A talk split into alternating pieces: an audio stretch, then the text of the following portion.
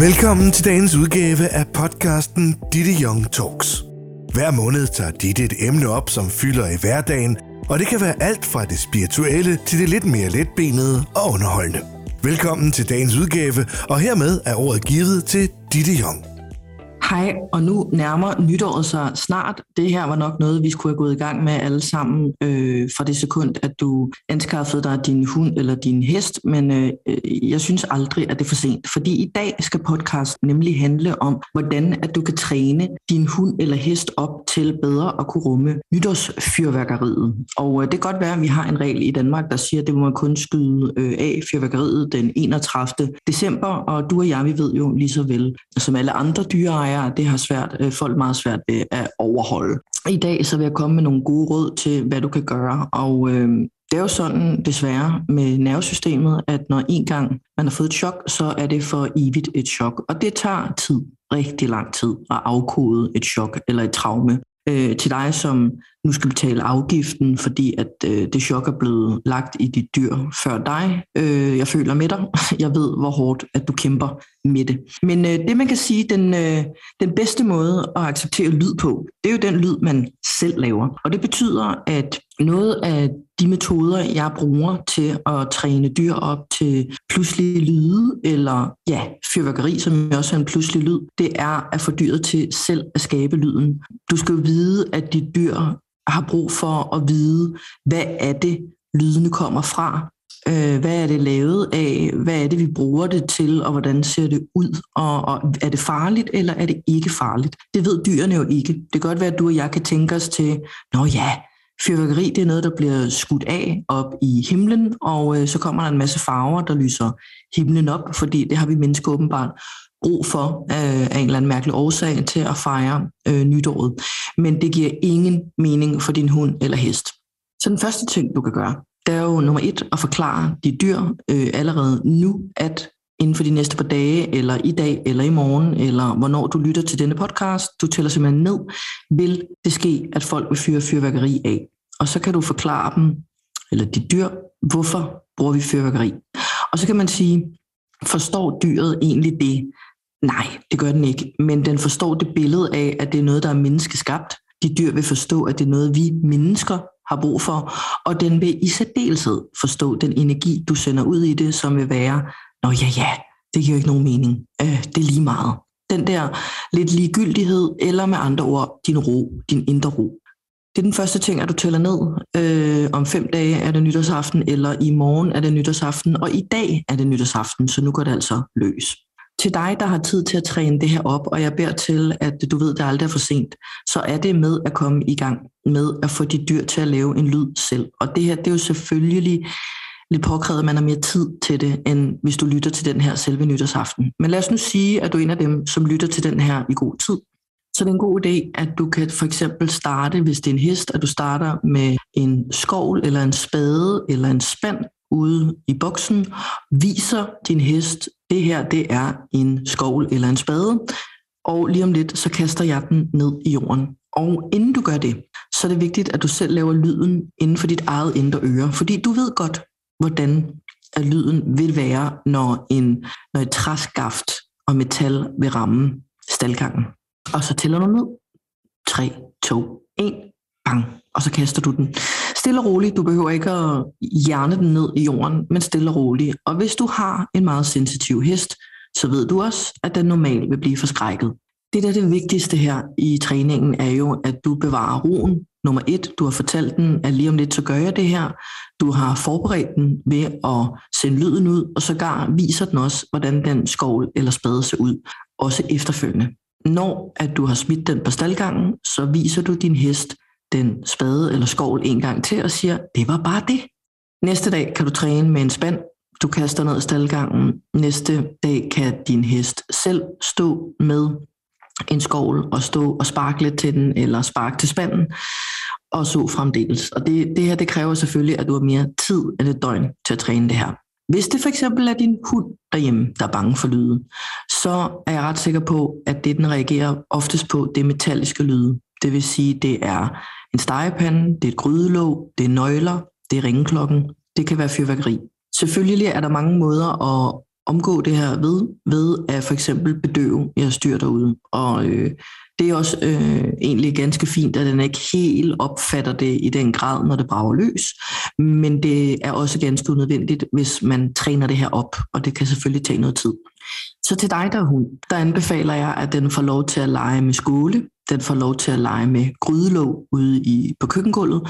Den får lov til at se det, og du forklarer den, det er et grydelåg. Det er noget, jeg bruger, når jeg laver mad til mig, så noget jeg spiser, og den har en høj metallisk lyd. Nu lægger jeg den ned på gulvet, tæller ned, 3, 2, 1. Du laver lyden først for dit indre øre, og så lægger du grydelåget ned stille og roligt. Så vil der komme en rolig metallisk lyd. Og du ved udmærket lige så vel som jeg, at din hund hører 40.000 gange så godt, som du selv gør. Så derfor vil den lyd opfattes meget, meget voldsommere, end det du hører. Og så kan din hund selv få lov til at lege med det grydelåg, eller nøglerne nede i, gryde, i gryden, og så videre, og så videre. Der er også den meget simple mulighed, at du downloader øh, lyden på din telefon, eller finder et YouTube-klip, når det går løs med fyrværkeri. Og det vigtigste er, at du skruer gradvist op. Så vi starter ikke ud med at give din hund eller dit hest, øh, en, øh, din hest et chok, fordi så ved du, som jeg lige har sagt, en gang forskrækket, altid forskrækket. Så først så forklarer du din hund eller hest, jeg sidder med min iPad eller min mobiltelefon i hånden, du viser den til dit dyr, stoler på, når jeg siger til dig, at den ved udmærket godt, at det er din mobiltelefon, og den har, det har ikke rigtig noget med den at gøre. Og forklare den. Lige om lidt, så tænder jeg for noget, og så kommer der nogle lyde. Og så laver du lyden inden for, for dit indre øre først, og så skruer du måske tre takker op, og, og lader den afspille i 10 sekunder. Hvis din hund eller hest overhovedet ikke reagerer, så er det rigtig godt. Så stopper du, mens lejen er god. Fordi det, der bliver din øver, det er ikke at provokere nervesystemet, men det er en succes, vil altid være, så længe nervesystemet er i ro. Lad os nu sige, at du laver den her øvelse, hvor at du har kommet til at skrue for højt op, og din hund eller din hest far sammen. Så bliver det jo selvfølgelig din opgave at slukke den lyd med det samme. Du fjerner altså ubehaget fra den, og så viser du den din telefon en gang til, og siger, det var mig, der lavede lyden. Det er mig, der forårsagede det her og så giver du den pause. Og næste dag, ikke samme dag, men næste dag, så træner du det her op en gang til, indtil du til sidst er nået dertil, hvor du kan skrue så højt op for lyden, at den kan ignorere det. Og det du skal huske på, det er, at selvom det her lyder fuldstændig absurd, så forstår din hund og hest godt, hvad du siger. Den forstår meget mere, end du tror. Og ja, nu har jeg jo selvfølgelig arbejdet med telepati i over 20 år, så du må stole på mig, når jeg siger, at dyrene telepaterer og kommunikerer på den måde, at de reagerer på et billede for deres indre blik. De reagerer på de tanker, vi sender ud. Og når vi sender en tanke ud, så kan vi ikke lade være med os at sende en følelse sammen med tanken. Det er klart, at hvis du tænker, åh oh nej, min hund far altid sammen, eller min hest den sparker boksen ned. Det sker altid, bare den nu ikke gør det, så skal du vide, at ikke forstår hjernen ikke. Det forstår din hjerne heller ikke. Så hvis jeg siger til dig, du må ikke tænke på en blå elefant, jeg vil helst ikke have, at du tænker på en blå elefant, der står lige foran dig med ører og snabel, og du må ikke tænke på den. Så kan du selv regne ud, hvad der sker lige nu øh, der står jo en kæmpe, kæmpe blå elefant lige foran dig. Det samme gør sig gældende for de dyr. Det er sådan, vores hjerner fungerer. Der er vi rimelig primitive. Så det, der bliver øvelsen, er, at du styrer, hvad er det, hvad er det din hund eller hest skal tænke i den situation. Og det er, det her, det er noget, der er menneskeskabt. Jeg er fuldstændig rolig. Du kan også være fuldstændig rolig. Jeg ved også med erfaring, at det, som dyrene oftest er bange for, udover de pludselige lyde, det er, at de er bange for, at det falder ned, og de dør. Det er derfor, de bliver angste. Det vil altid være med døden som følge, når dyr de reagerer instinktivt på ting. De ved ikke, hvad det er, de ved ikke, hvad der kommer til at ske, men de ved med sikkerhed, at jeg dør nok af det. Så bliver det din fornemmeste opgave, når nu du ved det her, at forklare dit dyr, øh, ikke hvad det ikke er, men hvad det er. Det her, det er noget, vi mennesker bruger hver nytårsaften til at fejre nytåret. Det her, det er krudt, det her, det er farver, der lyser himlen op, og vi mennesker, vi bliver glade af det, og det går over igen. Kan du se det? Der var ikke en eneste ting eller gang i den sætning, hvor jeg sagde, hvad det ikke var, og hvad den ikke måtte gøre. Og jeg forstår selvfølgelig lige godt til dig, som lytter med, som har den erfaring af, at det bliver aldrig skide godt, det her. Øhm, Det tænker du, fordi du har en erfaring med, at det ikke har været godt. Og der må jeg jo bønfalde dig om at stole på, når jeg siger, at alle dyr har ikke neurocortex udviklet særlig godt i hjernen. Det betyder også, at de husker ikke tilbage på den måde, du gør. Det, der arbejder imod de dyr, det er dens instinkt og dens nervesystem, og de to ting hænger sammen. Nervesystemet, det er en mekanisme og et system, der kører særskilt for sig selv i forhold til den logiske del af hjernen, og igen må jeg minde om, at din hund og hest har jo ikke den del, altså neocortex, særlig vel udviklet op i hjernen. Derfor så lever den på sit instinkt, fordi den er et flugtdyr, et rovdyr osv. Når de dyr oplever noget, så får den en følelse inde i kroppen. Og den følelse, det tager et splitsekund for den, at så lave et modtræk til det. Og det vil altid være at gå i kamp, at gå i flugt, eller at gå i frys, som også er en choktilstand. Dyrene og du og jeg, vi er ikke så anderledes på den konto der. Og der er jo mange, der stadigvæk desværre siger til mig i dag, at mit dyr er fræk, mit dyr er fræk øhm, den har en adfærd, der er rigtig uheldig. Øhm, og ja, der må jeg bare sige, at den kan jo ikke gøre for det. Der er jo ingen dyr, der har nogen jordig chance for at vide, hvad der rammer dem, eller om noget kan slå dem ihjel, eller ikke slå dem ihjel, når ikke de kan efterrationalisere på det. Så det bliver jo derfor, at det bliver din opgave og min opgave at passe godt på dyrene derude. Og det synes jeg jo er fantastisk. Det er jo derfor, vi har fået dyr, fordi vi passer på hinanden. Jeg, øh, jeg blev mor til min søn Philip for ja, 13,5 år siden er det nu. Han er fra august 2008, og han blev født blind. Jeg havde beskæftiget mig med det her med at arbejde med dyrene i mange år på det tidspunkt, jeg blev mor.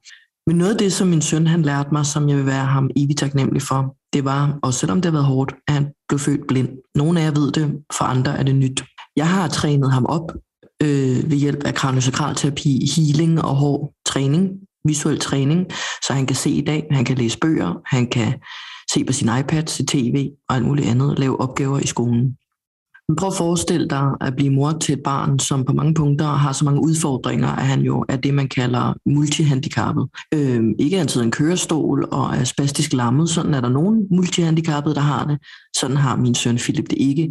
Men han døjer med flere ting, der gør det svært for ham. Så han har både haft taget synet fra ham, eller fra sig, og han er også infantil autist.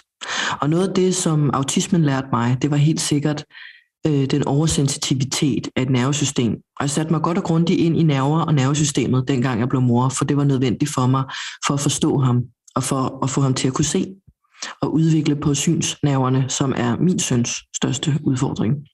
Og oven i hatten havde vi så hele det her med synet, som ikke var der og ikke var veludviklet, og stadigvæk er en udfordring, jeg skal træne med om hver dag, hvor at du ved, når en sans forsvinder, så forsvinder de andre også. Og lige pludselig kunne jeg sætte mig ind i, at sanse sammen med ham. Hvordan min hørelse er blevet markant udviklet, hvordan min smagsans og lugtesans og følesans er meget, meget veludviklet. Og det er også det, der gør, at jeg er dygtig til at kommunikere øh, til omverdenen, hvad det er, jeg mærker og føler, fordi jeg slår alle mine sanser ud. Og det er noget af det, som næste podcast øh, kommer til at handle om, det er, hvordan er det egentlig at telepatere, og hvordan telepaterer man, øh, og hvad det de dyr prøver at kommunikere til dig. Så jeg håber, at du vil stay tuned til øh, den, der bliver udgivet den 1. februar 2022. Men tilbage til Philip. Altså, øh, jeg må sige, at min søn han har lært mig i den grad at få en masse værktøjer, som jeg nu giver videre til dig med dyrene, fordi dyrene kan selvfølgelig se.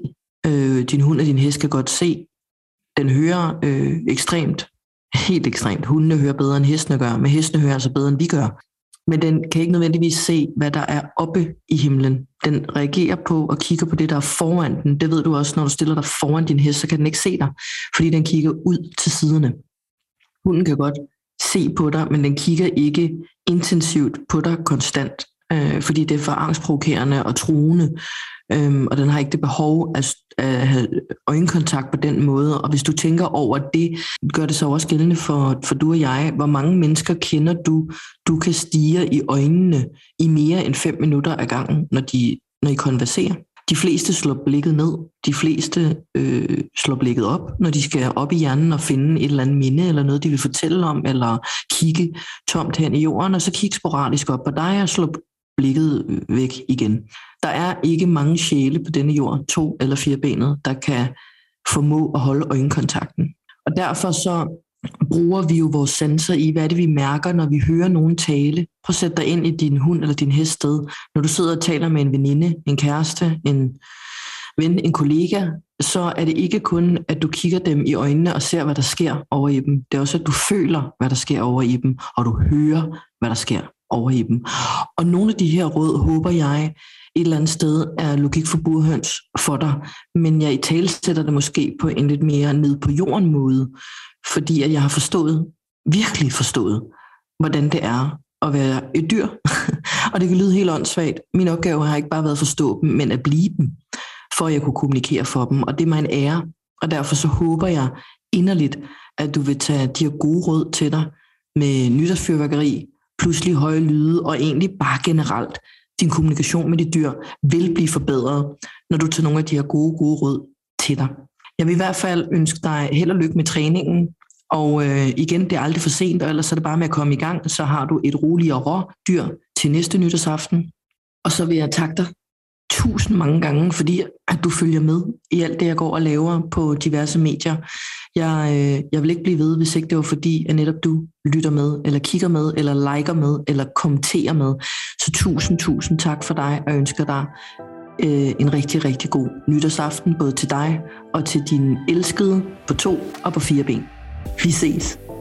Tak fordi du lyttede med til dagens udgave af Ditte Young Talks. Du kan lytte til mange flere af Dittes podcasts ved at besøge hendes portal ditteyoung.dk-portal. Du kan altid lytte med på det sted, hvor du plejer at lytte til podcast. Skulle du have spørgsmål, kommentarer eller idéer til emner til en podcast, er du velkommen til at skrive til Ditte på info